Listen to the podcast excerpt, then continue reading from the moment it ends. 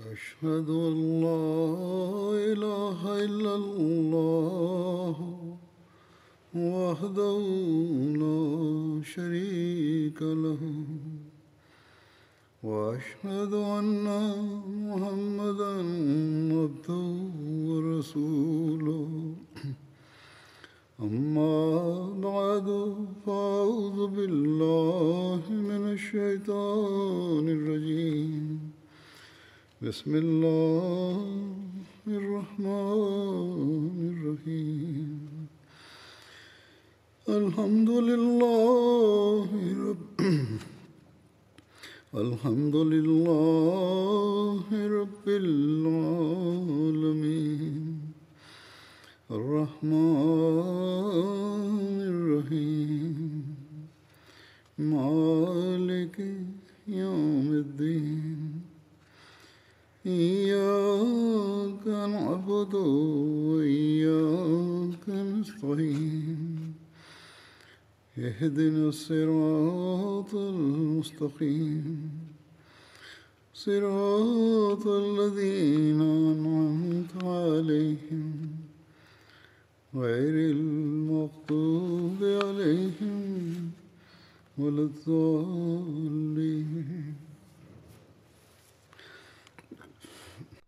J'évoquais les événements ayant eu lieu à l'époque du calife Omar Radu Taranhu.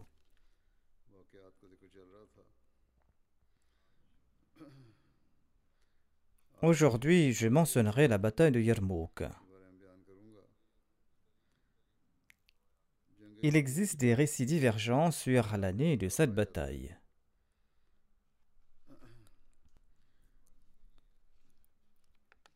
Selon un récit, cette bataille a eu lieu en l'an 15 de l'Égypte. Selon d'autres, cette bataille aurait eu lieu en l'an 13 de l'Égypte, soit avant la conquête de Damas.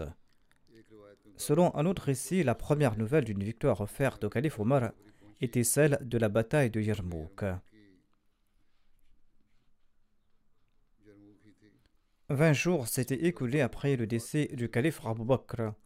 Selon d'autres, la conquête de Damas était la première nouvelle de la victoire reçue par le calife Omar.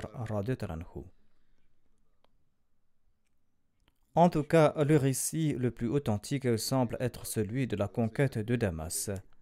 Les témoignages confirment que la bataille de Yarmouk a eu lieu à l'époque du calife Omar. Les Romains, après plusieurs défaites répétées, avaient quitté Damas et Homs et ils s'étaient réfugiés à Antioche, une ville frontalière de la Syrie.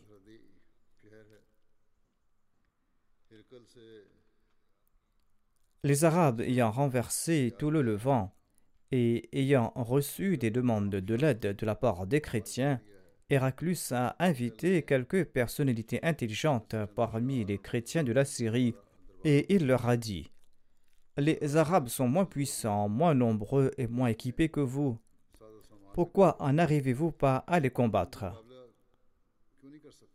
Tous avaient la tête baissée, par remords, et personne n'a répondu. Mais un vieil homme rompu par l'expérience a déclaré Les mœurs des Arabes sont meilleures que les nôtres. Ils veillent la nuit en prière et ils jeûnent durant la journée. Ils ne commettent pas d'exactions contre autrui et ils se traitent en égaux. Quant à nous, nous consommons le vin, nous sommes coupables de péché, nous ne respectons pas notre parole et nous persécutons autrui. Les œuvres des Arabes sont emplies de passion et ils sont constants dans leurs œuvres. Et nos œuvres à nous sont dénuées de patience et de constance. Le roi romain avait déjà pris la décision de quitter le Levant. Mais recevant délégation après délégation de chrétiens de chaque province et de chaque ville lui demandant de l'aide, l'empereur romain ne pouvait plus contenir son sens de l'honneur. Tout passionné, il a promis d'utiliser toute sa puissance impériale pour combattre les Arabes.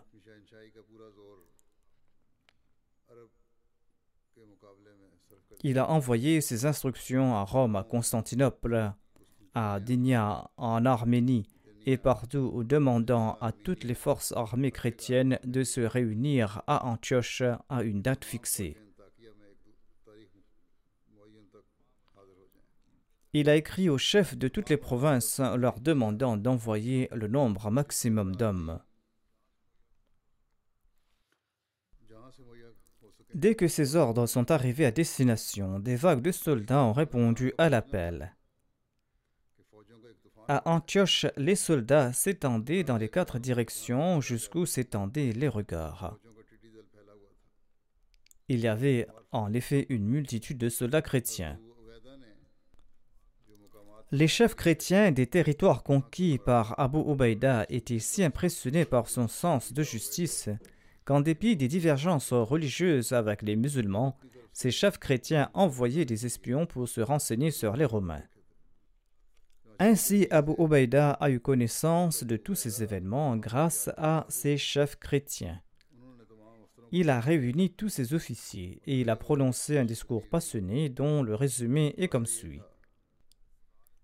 Ô musulmans, Dieu vous a éprouvé à maintes reprises et vous avez été à la hauteur de ses attentes. C'est pour cette raison qu'il vous a toujours accordé la victoire et son soutien. Vous avez toujours réussi. Votre ennemi est venu vous combattre armé de la tête jusqu'aux pieds, tant et si bien que la terre a tremblé. Dites-moi ce que nous devons faire. Yazid bin Abu Sufyan, le frère de Muawiyah, a déclaré Selon moi, nous devons laisser les femmes et les enfants dans les villes et sortir au combat à l'extérieur on doit envoyer des messages à Khalid et à Amr bin Alas leur demandant de quitter Damas et la Palestine pour venir à notre aide. Cela prouve donc que Damas avait été conquis. Shahrabir bin Hassan a déclaré quant à lui Chacun doit être libre de présenter son opinion en cette occasion. Certes, Yazid a présenté la sienne avec de bonnes intentions mais je suis contre son avis. Tous les habitants de la ville sont chrétiens. Il est possible que par inimitié, ils confient une famille au roi romain ou qu'il les tue.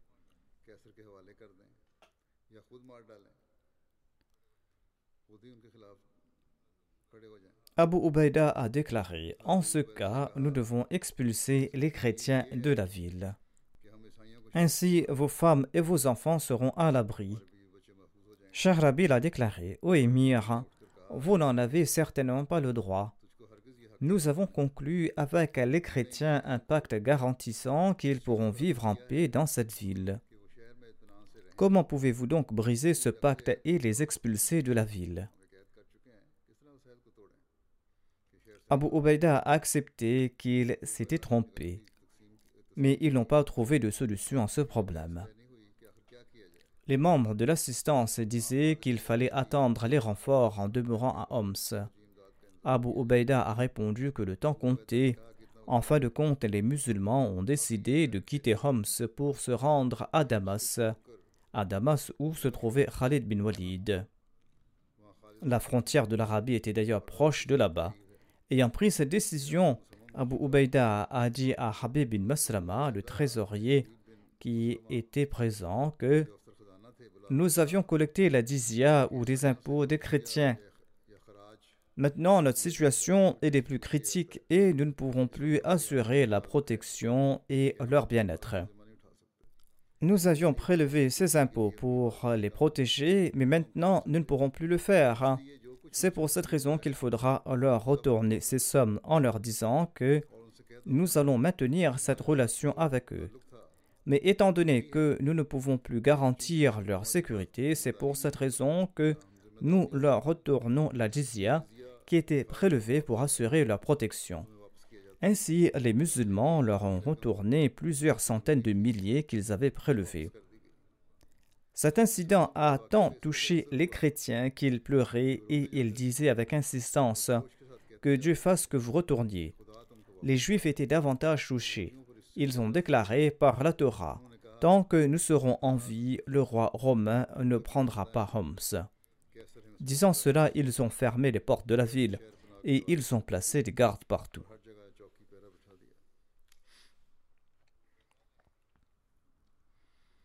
Abu Obeida n'a pas uniquement traité de cette manière les habitants de Homs, mais il a demandé à tous les chefs des districts conquis de restituer le montant de la qui a été prélevé des populations locales.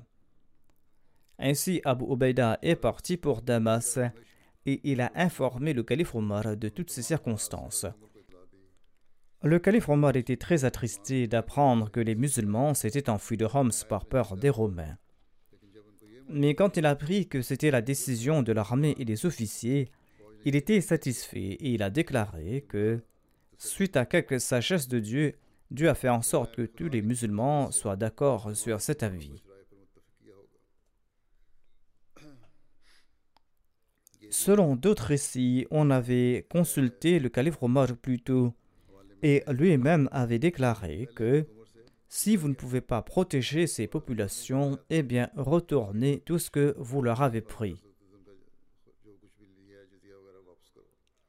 Le calife Omar a écrit une réponse à Abu Ubaida en disant qu'il enverrait Saïd bin Ahmar en renfort.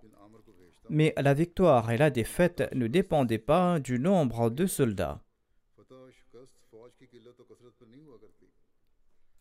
Abu Ubaida est arrivé à Damas il a rassemblé tous les officiers et il les a consultés.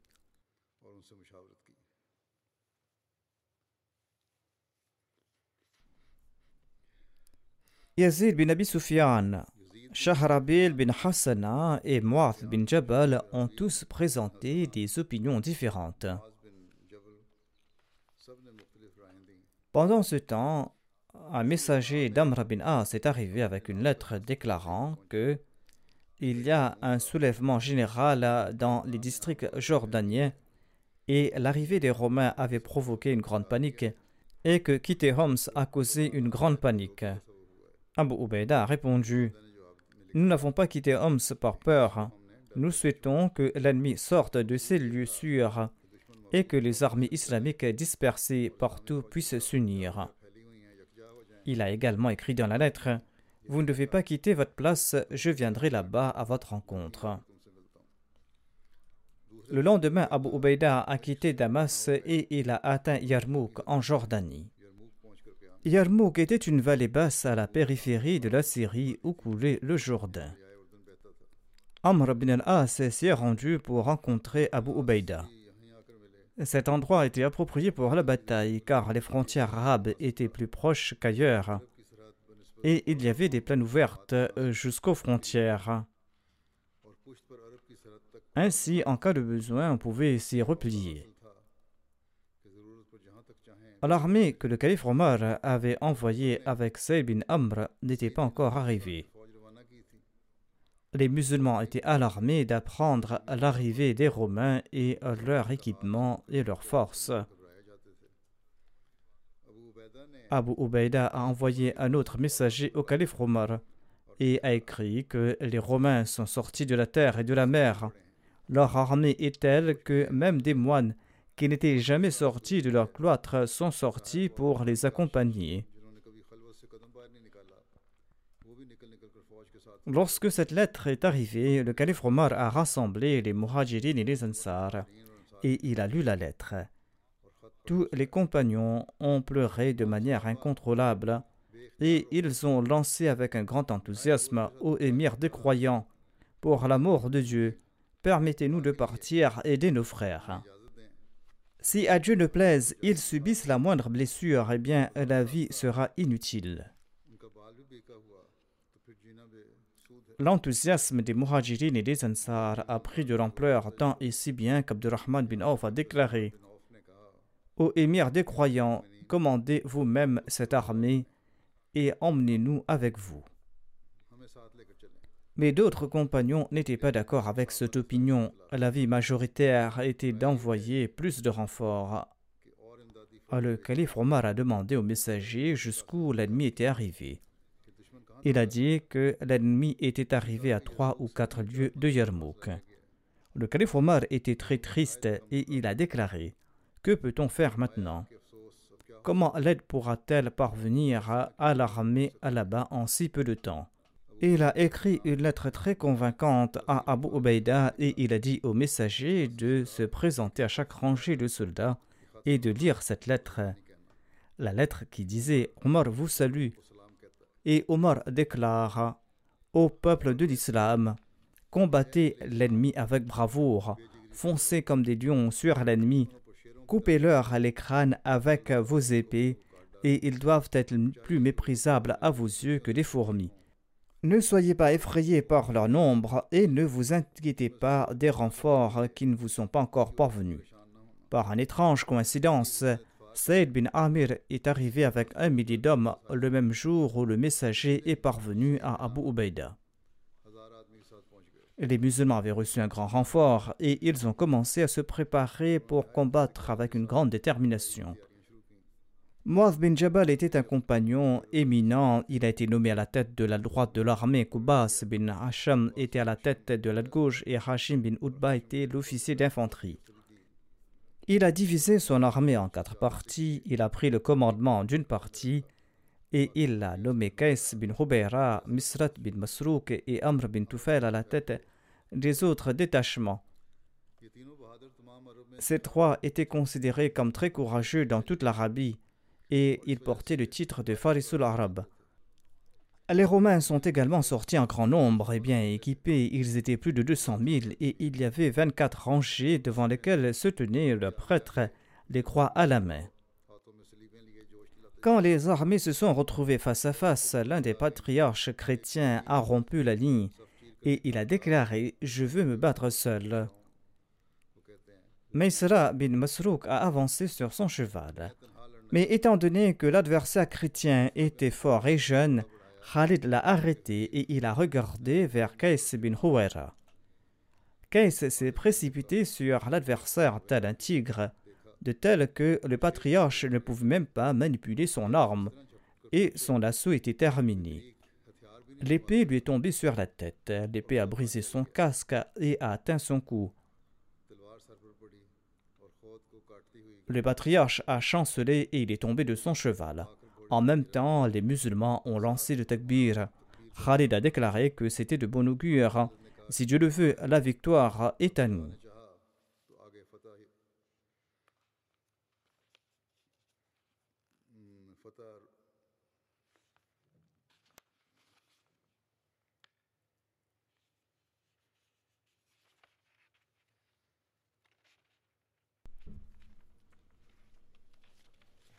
Les chrétiens ont déployé des armées séparées contre les compagnons d'armes de Khalid. Mais les armées des chrétiens ont été vaincues et la bataille a été reportée ce jour-là. La nuit, lorsque les Romains ont constaté qu'ils avaient été vaincus, Bahan, le général romain, a rassemblé ses chefs et il a déclaré les Arabes ont goûté aux richesses de la Syrie. Il vaut mieux les repousser d'ici en découvrant d'or et de richesses au lieu de se battre avec eux. Tout le monde était d'accord avec son opinion. Le lendemain, Bahan, le général chrétien, a envoyé un messager à Abu Ubaida lui disant ceci Envoyez-nous un de vos honorables officiers, nous voulons lui parler à propos de la paix. Abu Ubaida a choisi Khalid. Le messager des chrétiens s'appelait Georges. Selon les biographes ourdou, eh bien, il se nommait Georges, mais dans les livres arabes, son nom est Georgia. Je présente cette précision ici pour les arabophones. Ainsi donc, l'émissaire chrétien est arrivé dans le camp musulman au coucher du soleil, et les prières de Maghrib ont commencé peu de temps après le zèle avec lequel les musulmans se sont levés en disant le takbir, et la sérénité, le calme, et la dignité et l'humilité avec lesquelles ils ont prié à laisser bouche le messager, tant et si bien qu'après la prière, il a posé des questions à Abu Ubaïda. L'une de ces questions était Quelle est votre croyance à propos de Jésus-Christ? Abu Ubaïda bin al-Jarrah a récité ces versets du Saint-Coran. إن مثل عيسى عند الله كمثل آدم. خلقه من تراب ثم قال له كن فيكون. يا أهل الكتاب لا تغلوا في دينكم ولا تقولوا على الله إلا الحق. إنما المسيح عيسى ابن مريم رسول الله. وكلمته ألقاها إلى مريم وروح منه. فآمنوا بالله ورسله. ولا تقولوا ثلاثة انتهوا خيرا لكم. إنما الله إله واحد. سبحانه أن يكون له ولد سبحانه أن يكون له ولد سبحانه أن يكون له ولد له ولد وله ما في السماوات وما في الأرض. وكفى بالله وكيلا. لن يستنكف المسيح أن يكون عبدا لله ولا الملائكة المقربون.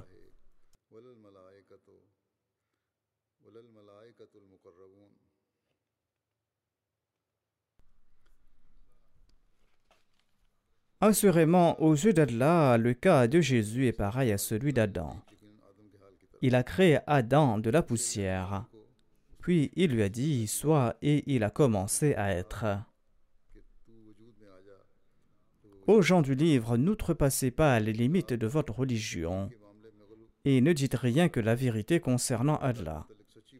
En vérité, le Messie Jésus, fils de Marie, n'était que le messager d'Allah et un accomplissement de sa parole qu'il avait envoyée à Marie et une miséricorde de sa part. Ainsi, croyez en Allah et en ses messagers et ne dites pas ils sont trois. Cessez de dire cela, cela vaudra mieux pour vous. En vérité, Allah est un Dieu unique, saint est-il bien au-dessus du besoin d'avoir un fils? C'est à lui qu'appartiennent tout ce qui est dans les cieux et sur la terre. Et Allah suffit comme gardien. Assurément, le Messie ne dédaignera jamais d'être un serviteur d'Allah, ni les anges qui sont proches de lui. Lorsque l'interprète a traduit ces versets, Georges, l'émissaire des chrétiens, s'est exclamé. Il a déclaré, je témoigne, que ce sont les attributs de Jésus et je témoigne que votre prophète est vrai. En disant cela, il a récité la parole de Tawhid, il est devenu musulman et il ne voulait plus retourner chez son peuple. Mais Abu Ubaïda avait peur que les Romains ne croient que les musulmans avaient violé leurs paroles et il a dit à Georges il vaut mieux que tu retournes dans le camp romain, tu pourras rentrer avec notre émissaire que nous vous enverrons le lendemain. Le lendemain, Khalid s'est rendu auprès des Romains. Les Romains s'étaient déjà préparés pour étaler leur gloire en plaçant de longues rangées de cavaliers des deux côtés de la route. Ils portaient le fer de la tête jusqu'aux pieds. Mais Khalid les regardait avec autant d'insouciance et de mépris qu'un lion qui traversait devant un troupeau de chèvres. Lorsqu'il est arrivé devant la tente de Bahan, le chef des Romains, celui-ci l'a salué avec un grand respect et il a fait s'asseoir à côté de lui. La conversation a commencé grâce à un interprète. Après une brève conversation, Bahan a commencé son discours. Après avoir loué Jésus, il a pris le nom de César et il a déclaré fièrement Notre roi est l'empereur de tous les rois. L'interprète n'avait pas encore entièrement traduit ses paroles lorsque Khalid a arrêté Bahan en déclarant Votre roi est sans nul doute l'empereur de tous les rois, mais nous déposerons immédiatement celui que nous avons pris pour chef s'il pense, ne serait-ce qu'un instant, que le royaume terrestre est à lui.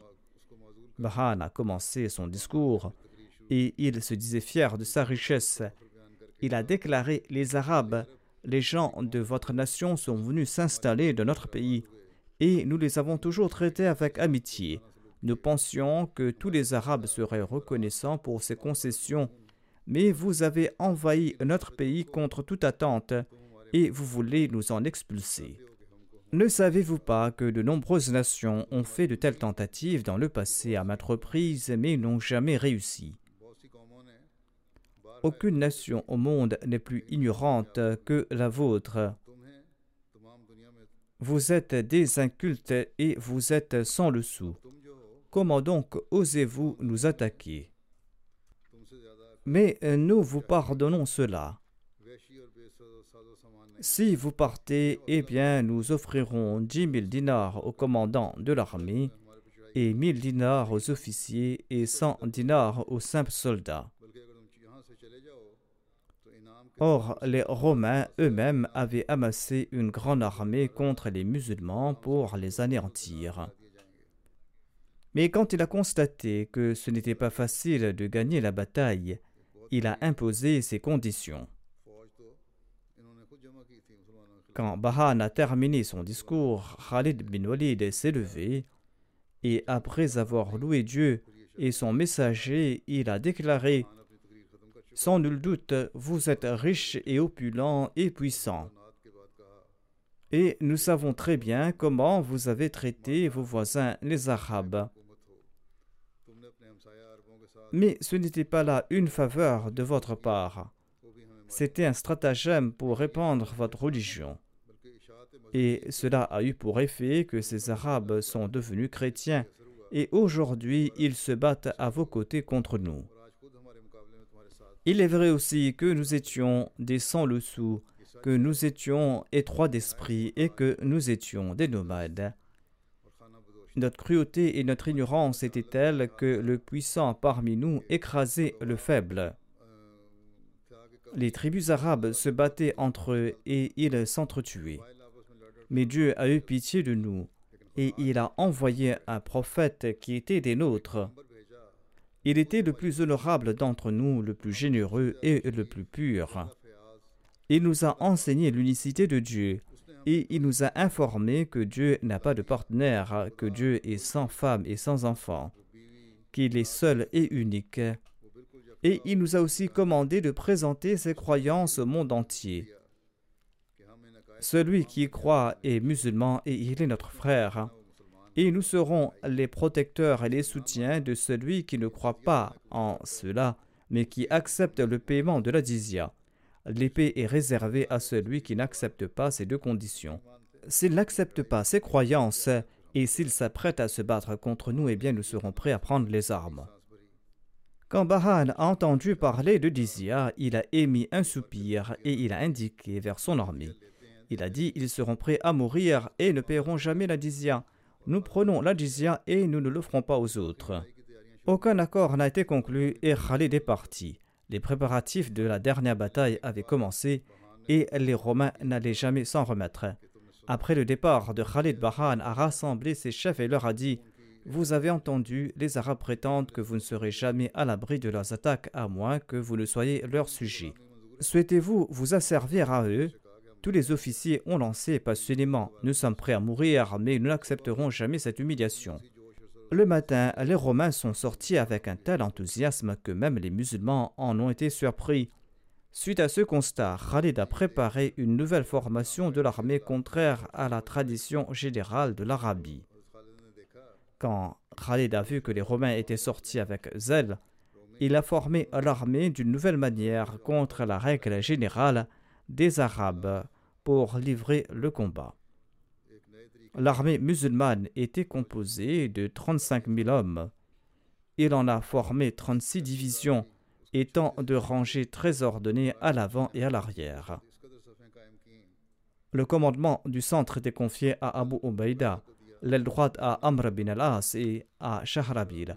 L'aile gauche était confiée à Yazid bin Abi Sufyan. En sus de ceci, les officiers nommés séparément dans chaque rangée ont été sélectionnés parmi les combattants les plus célèbres pour leur bravoure et pour leurs arts martiaux. Les prédicateurs attisaient les passions des soldats et les inspiraient avec leurs discours éloquents. Parmi eux se trouvait Abu Sufyan qui répétait ces paroles. Il disait Allah, Allah, vous êtes les protecteurs de l'Arabie et les aides de l'islam. Et les Romains, quant à eux, sont les protecteurs de Rome et les aides du polythéisme. Ô Allah, ce jour est l'un des tiens. Ô Allah, envoie ton aide sur tes serviteurs. Amr bin al-As, quant à lui, répétait ceci Ô gens, gardez vos yeux baissés et placez-vous sur vos genoux. tenez vos lances et tenez-vous fermement à votre place et dans vos rangs. Lorsque l'ennemi vous attaque, donnez-lui du répit jusqu'à ce qu'il arrive à la pointe de vos lances. Ensuite, attaquez-le comme des lions. Je jure par Allah qui est satisfait de la vérité et qui accorde à la récompense la vérité. Je jure par Allah qui est mécontent du mensonge et qui punit le mensonge. Je jure par Allah qui récompense les bonnes œuvres que j'ai su que les musulmans vont conquérir ville après ville ils vont conquérir palais après palais et ils vont conquérir le pays tout entier. Ne laissez donc pas la force et le nombre de l'ennemi vous effrayer. Si vous vous battez avec constance, ils vont se disperser dans la peur comme les petits d'une caille. L'armée musulmane était peu nombreuse, certes. Il n'était pas plus de 30 à 35 000 hommes mais ils étaient tous des choisis de l'Arabie. Parmi eux se trouvait un millier d'anciens qui avaient vu le visage béni du saint prophète Mohammed. Cent d'entre eux étaient de ceux qui avaient accompagné le saint prophète Mohammed lui au cours de la bataille de Badr. De parmi les tribus arabes les plus célèbres, plus de dix mille appartenaient à la seule tribu Azd. Il y avait aussi un grand nombre qui étaient issus de la tribu Humir. Il y avait aussi des braves guerriers issus des tribus Hamdan, Kholad et Laham. L'une des particularités de cette bataille était que même des femmes y avaient participé et se sont battues avec beaucoup de courage. Hind, la mère de l'émir Marwiya, l'épouse d'Abu Sufyan, qui s'était convertie plus tard à l'islam, avait l'habitude de lancer ses attaques en lançant que dépecez ces infidèles avec vos épées. De même, Jawariya, la fille d'Abu Sufyan et la sœur de l'émir Muawiyah, est sortie avec un groupe de femmes et a combattu l'armée romaine avec son mari, et elle est tombée en martyr lors d'une bataille féroce. Migdad, qui avait une très belle voix, avait l'habitude de réciter la Surat al-Anfal qui encourage le djihad. La passion des Romains était telle que trente mille des leurs s'étaient attachés les pieds les uns aux autres afin qu'ils ne reculent pas. La bataille a été déclenchée par les Romains et une armée de deux cent mille a avancé comme un seul corps. Des milliers de prêtres chrétiens et d'évêques ont marché la croix dans la main et ont crié le nom de Jésus. En voyant toute cette multitude armée de la tête jusqu'aux pieds, un musulman n'a pu s'empêcher de lancer Allahu Akbar, quel nombre immense!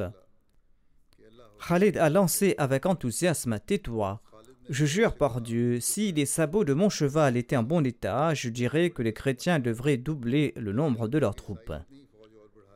Les chrétiens ont attaqué avec une grande force et ont fait pleuvoir des flèches.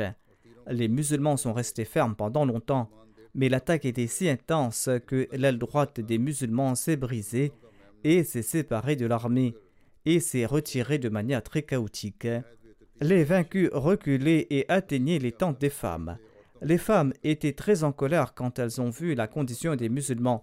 Elles ont déraciné le bois de leur tente et ont crié que si ces peureux venaient vers elles, elles leur briseraient la tête. Hind, la femme d'Abu Sufyan, s'est avancée avec un bâton à la main. D'autres femmes l'ont suivi. Quand Hind a vu Abu Sufyan s'enfuir, il a frappé son cheval à la tête et il lui a dit Où vas-tu? Retourne sur le champ de bataille. De même, il existe un autre récit selon lequel Hind a ramassé un bâton et s'est penché vers Abu Sufyan et a dit Par Dieu, tu étais un farouche opposant de la vraie religion et du messager de Dieu. Aujourd'hui, tu as l'occasion de sacrifier ta vie pour la gloire de la vraie religion et pour le plaisir du messager de Dieu sur le champ de bataille et d'être honoré devant les yeux de Dieu. Le sens de l'honneur d'Abu Sufyan s'est attisé et il est reparti avec une épée et il est entré au cœur de l'ennemi. Khawla, une femme musulmane courageuse, attisait la fierté des soldats musulmans en récitant ces vers d'un poème. Elle disait Ô vous qui fouillez les femmes pieuses, vous les verrez bientôt comme des prisonnières. elles ne seront plus tenues en haute estime et elles ne seront plus plaisantes. Voyant cette situation, Muad bin Jabal, qui était le commandant d'une partie de la droite de l'armée, a sauté de son cheval et a déclaré Moi, je vais me battre à pied, mais s'il y a un homme courageux pour s'occuper de ce cheval, eh bien, ce cheval est présent. Son fils a dit J'en suis capable parce que je sais bien me battre en cavalier. Ainsi, père et fils sont entrés au cœur de la bataille et se sont battus courageusement tant et si bien que les musulmans ont pu reprendre leur force. Hajjaj, le chef de la tribu Zubayda, a avancé avec 500 hommes et il a arrêté les chrétiens qui poursuivaient les musulmans. Dans l'aile droite, la tribu Azd est restée inébranlable depuis l'assaut. Les chrétiens ont mis toutes leurs forces de combat sur eux, mais ils sont restés fermes comme une montagne. L'intensité de la bataille était telle que des têtes, des mains et des bras tombaient de part et d'autre, mais ces musulmans n'ont pas flanché le moindrement. Amr bin Tufail, le chef de la tribu, frappé de son épée et lancé, ne ternissait pas l'honneur des musulmans. Il a tué neuf grands guerriers de parmi les chrétiens avant de tomber en martyr. Khalid bin Walid, quant à lui, avait gardé son armée derrière lui, et il a percé les rangs et a attaqué avec une telle force qu'il a renversé les rangs des Romains. Ikrama, qui était le fils d'Abu Jahal, a avancé à cheval et a déclaré aux chrétiens À l'époque, j'étais mécréant et je combattais le messager d'Allah. Croyez-vous que maintenant je vais reculer à cause de vous? En disant cela, il a regardé l'armée et il a demandé Qui jure de combattre jusqu'à la mort? 400 hommes, dont Zarar bin Azd, ont juré de combattre jusqu'à la mort et ils ont combattu avec une telle ténacité qu'ils ont tous été tués. Le corps d'Ikrama était retrouvé dans un tas de cadavres. Il y avait en lui un soupçon de vie. Khalid a pris sa tête sur ses cuisses et a fait couler un peu d'eau dans sa gorge. Il a déclaré par Dieu L'opinion de Omar que nous ne mourrons pas au combat était fausse. Ikrama et ses compagnons ont certes été tués, mais des milliers de soldats romains ont été tués par eux. Les assauts de Khalid les avaient affaiblis et finalement, ils ont dû battre en retraite et Khalid les a repoussés jusqu'à atteindre le commandant de l'armée. Celui-ci et les autres officiers romains avaient des mouchoirs sur les yeux, afin que s'ils ne pouvaient pas voir la victoire, ils ne verraient pas la défaite non plus. La bataille faisait rage à l'aile droite et Ibn Kanatir, le chef de la droite des Romains, a attaqué l'aile gauche des musulmans. Malheureusement, cette partie de l'armée musulmane était composée des membres des tribus Lahma et Rassan qui vivaient sur la frontière de la Syrie. Ils payaient des impôts aux Romains depuis un certain temps, et la terreur des Romains qu'ils avaient au cœur a eu pour effet qu'ils ont perdu pied lors du premier assaut. Même s'ils étaient musulmans, ils étaient toujours intimidés par les Romains, et ils ont pris peur et ils ont perdu pied. Mais en tout cas, si les officiers avaient fait preuve de courage, la bataille serait terminée. Les Romains ont pourchassé les fugitifs et ont atteint les tentes des femmes. Voyant cette situation, les femmes sont sorties de leurs tentes et leur entêtement a empêché les chrétiens d'avancer. Bien que l'armée était en plein désarroi, Kabbas bin Hashim, Saïd bin Zayd, Yazid bin Abi Sufyan, Amr bin al-As et Shahrabil bin Hassan a encouragé les officiers. Les épées et les lances se brisaient des mains de Qabas sans que cela ne l'émeuve point. Lorsqu'une lance tombait, il demandait Y a-t-il quelqu'un pour m'offrir une arme À moi, celui qui a promis à Dieu de mourir au combat. Et les gens lui présentaient immédiatement une lance ou une épée. Et il se précipitait et attaquait l'ennemi. Abu al-Awar a sauté sur son cheval et s'est adressé à l'armée de son étrier. Il disait La patience et la persévérance sont l'honneur en ce monde et la miséricorde dans l'au-delà. Ne perdez pas cette richesse. Saïd bin Zayd se tenait à genoux en colère. Lorsque les Romains se sont approchés de lui, il a sauté comme un lion et il a tué l'officier de l'avant-garde romane. Yazid bin Abi Sufyan, le frère de Muawiyah, se battait avec une grande détermination. Par coïncidence, son père Abu Sufyan est venu vers lui. Lui qui encourageait l'armée, et quand il a vu son fils, il a déclaré oh mon fils, chaque soldat sur le terrain fait montre de son courage.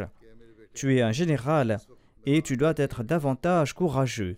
Si un seul soldat te dépasse dans ton armée, ce sera source de honte pour toi. Shahrabil était entouré de Romains de toutes parts. Il se tenait comme une montagne au milieu et il récitait ce verset.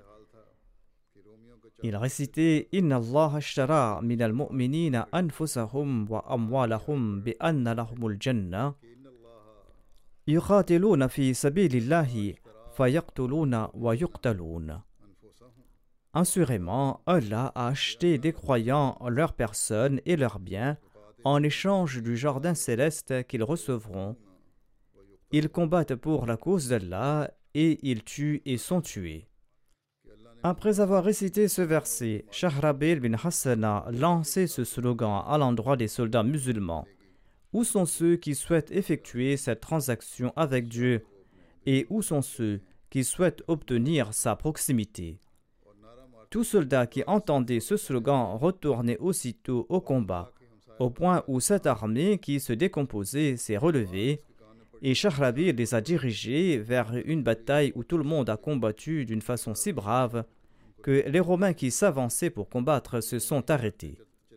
Les femmes sortaient de leurs tentes et se mettaient à l'arrière de la troupe et criaient Si vous fouillez le champ de bataille, eh bien ne revenez pas vers nous.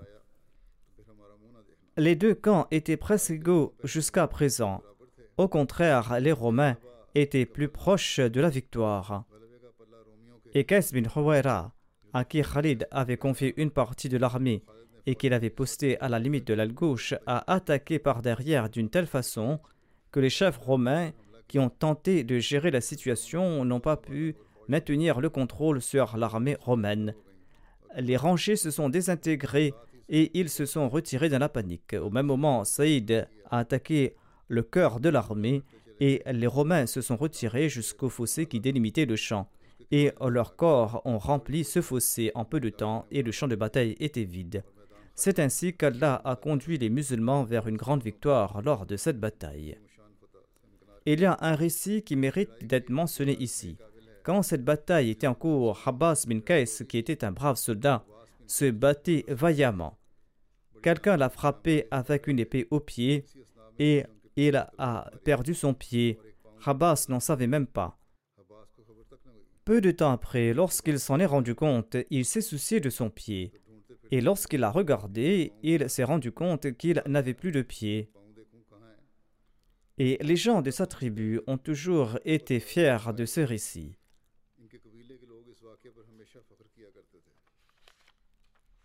Il existe des désaccords sur le nombre de Romains tués. Tabri et Asdi ont commenté à ce propos. Asdi rapporte qu'il y a plus de 100 000 Romains qui ont été tués. Selon Bladri, il y avait environ 70 000 qui ont été tués. Du côté des musulmans, il y a eu une perte de 3 000 hommes parmi eux se trouvaient Ikrama, Zarar bin Azhar, Hisham bin Asi et Habban bin Saïd. César se trouvait en Antioche lorsqu'il a appris la nouvelle de la défaite. Il s'est aussitôt préparé pour rentrer à Constantinople. En marchant, il s'est tourné vers la Syrie et a dit adieu aux Syries. Abu Ubaida a écrit une lettre au calife Omar pour l'informer de la bonne nouvelle de la victoire et lui a envoyé un petit groupe d'émissaires qui comprenait Huzaifa bin Yaman. Le calife Omar n'avait pas dormi depuis plusieurs jours dans l'attente des nouvelles de Yarmouk. Lorsqu'il a reçu la bonne nouvelle, il est aussitôt tombé en prosternation et il a remercié Dieu. Afin de se rendre à Yarmouk, l'armée islamique a dû quitter temporairement Homs, ainsi la dizia a été rendue à la population. Hazrat Muslim Maud a mentionné ce fait. Il déclare que les compagnons ont combattu l'État de Rome et ils ont pris possession de Jérusalem, le centre religieux des chrétiens. Et ils ont avancé encore plus loin. Et lorsque les chrétiens constataient que leur centre religieux était tombé aux mains des musulmans, ils ont décidé de faire un dernier effort afin de les en chasser et ils ont annoncé une guerre religieuse aux quatre coins de l'Empire afin d'attiser l'enthousiasme des chrétiens et ils se sont préparés à attaquer l'armée islamique en réunissant une très grande armée. Voyant cette attaque féroce, les musulmans, qui étaient bien nombreux qu'eux, ont décidé de se retirer temporairement. Le commandant de l'armée islamique a écrit ceci au calife Omar. L'ennemi est si nombreux et nous sommes si peu que le combat sera synonyme de la destruction de notre armée. Ainsi, si vous nous permettez cela, l'armée islamique va se retirer afin de se réorganiser, afin de réduire la ligne de front et afin de pouvoir combattre en réunissant toutes les troupes musulmanes. Il a également ajouté Nous avons récolté des impôts des régions que nous avions conquises. Si vous nous permettez de libérer ces régions, pouvez-vous nous informer de la directive au sujet de ces tribus Le calife Omar a répondu Le fait de se retirer afin de réduire le front et afin de réunir la force islamique n'est pas contraire aux préceptes de l'islam. Vous avez collecté le tribut des gens de ces régions afin de leur offrir en contrepartie la protection de l'armée islamique. Étant donné que la troupe islamique se retire, elle ne pourra plus assurer la protection de ces régions. C'est pour cette raison qu'il est important de rendre à la population ce qui a été récolté. Quand cette directive du calife Omar est parvenue, le commandant de l'armée a fait venir les propriétaires terriens, les commerçants et les autres euh, de ces régions et il leur a rendu les sommes qui ont été récoltées en leur disant que ces sommes ont été récoltées en échange de votre protection qui devait être assurée par l'armée islamique. Étant donné que nous sommes faibles face à l'ennemi et que nous devons nous retirer temporairement, nous ne pourrons plus assurer votre protection. De ce fait, nous ne pouvons pas garder cette somme que nous avons récoltée. Aucun autre roi dans l'histoire du monde n'a démontré pareil exemple. Au contraire, quand les rois se retirent d'une région, au lieu de rendre les impôts qu'ils ont collectés, ils pillent davantage ces régions. Ils souhaitent tirer le maximum de profit de ces régions avant qu'elles ne passent entre les mains des autres. De plus, comme ils ne vont plus habiter dans ces régions, ils ne se soucient guère de leur réputation.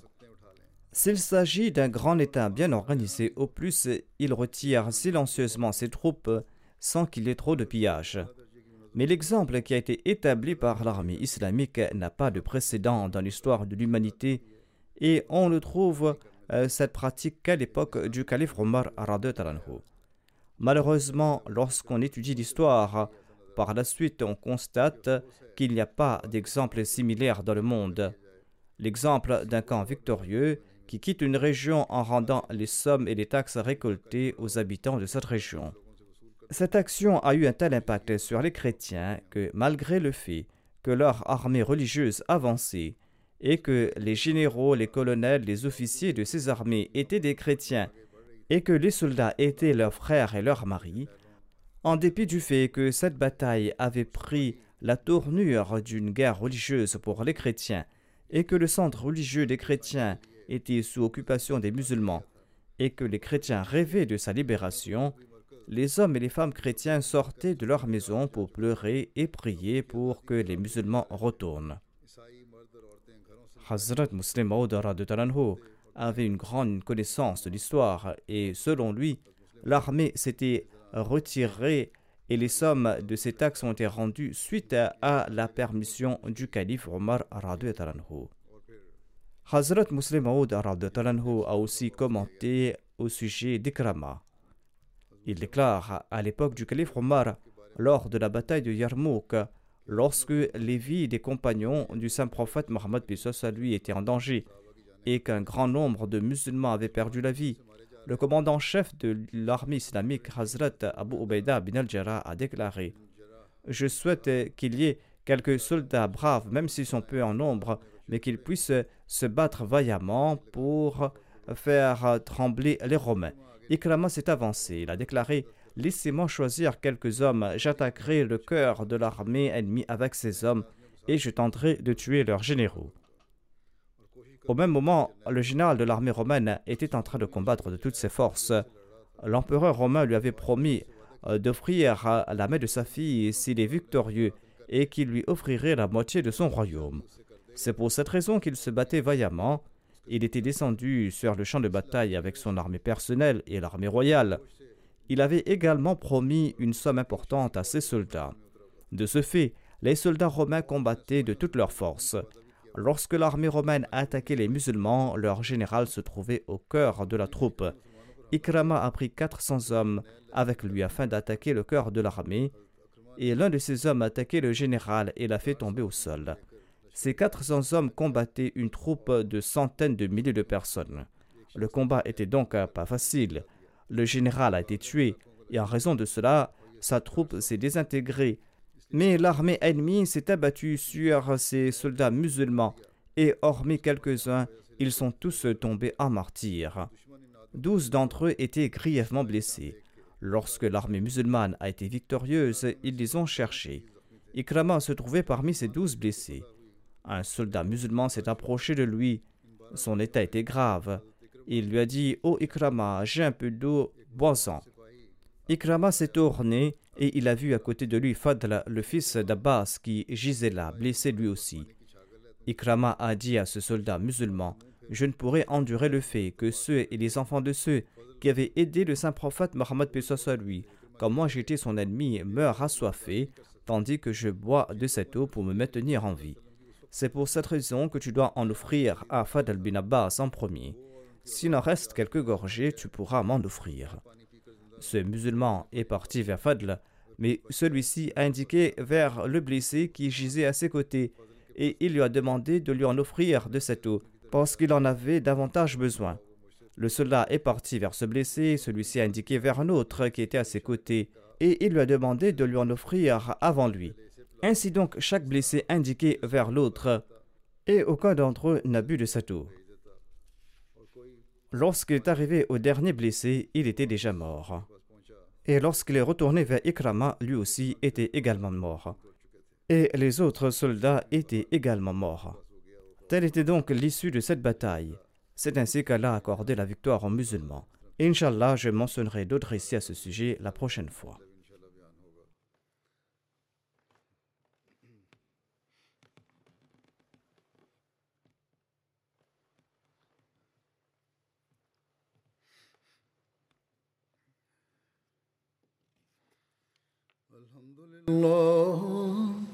الحمد لله نحمده ونستعينه ونستغفره ونؤمن به ونتوكل عليه ونعوذ بالله من شرور انفسنا ومن سيئات اعمالنا من يهده الله فلا مضل له ومن يضلل فلا هادي له. ونشهد أن لا إله إلا الله ونشهد أن محمدا عبده ورسوله. عباد الله رحمكم الله. إن الله يأمر بالعدل واللسان وإيتاء ذي القربى وينهى عن الفحشاء والمنكر والبغي يعظكم لعلكم تذكرون اذكروا الله يذكركم ودوه يستجب لكم ولذكر الله أكبر.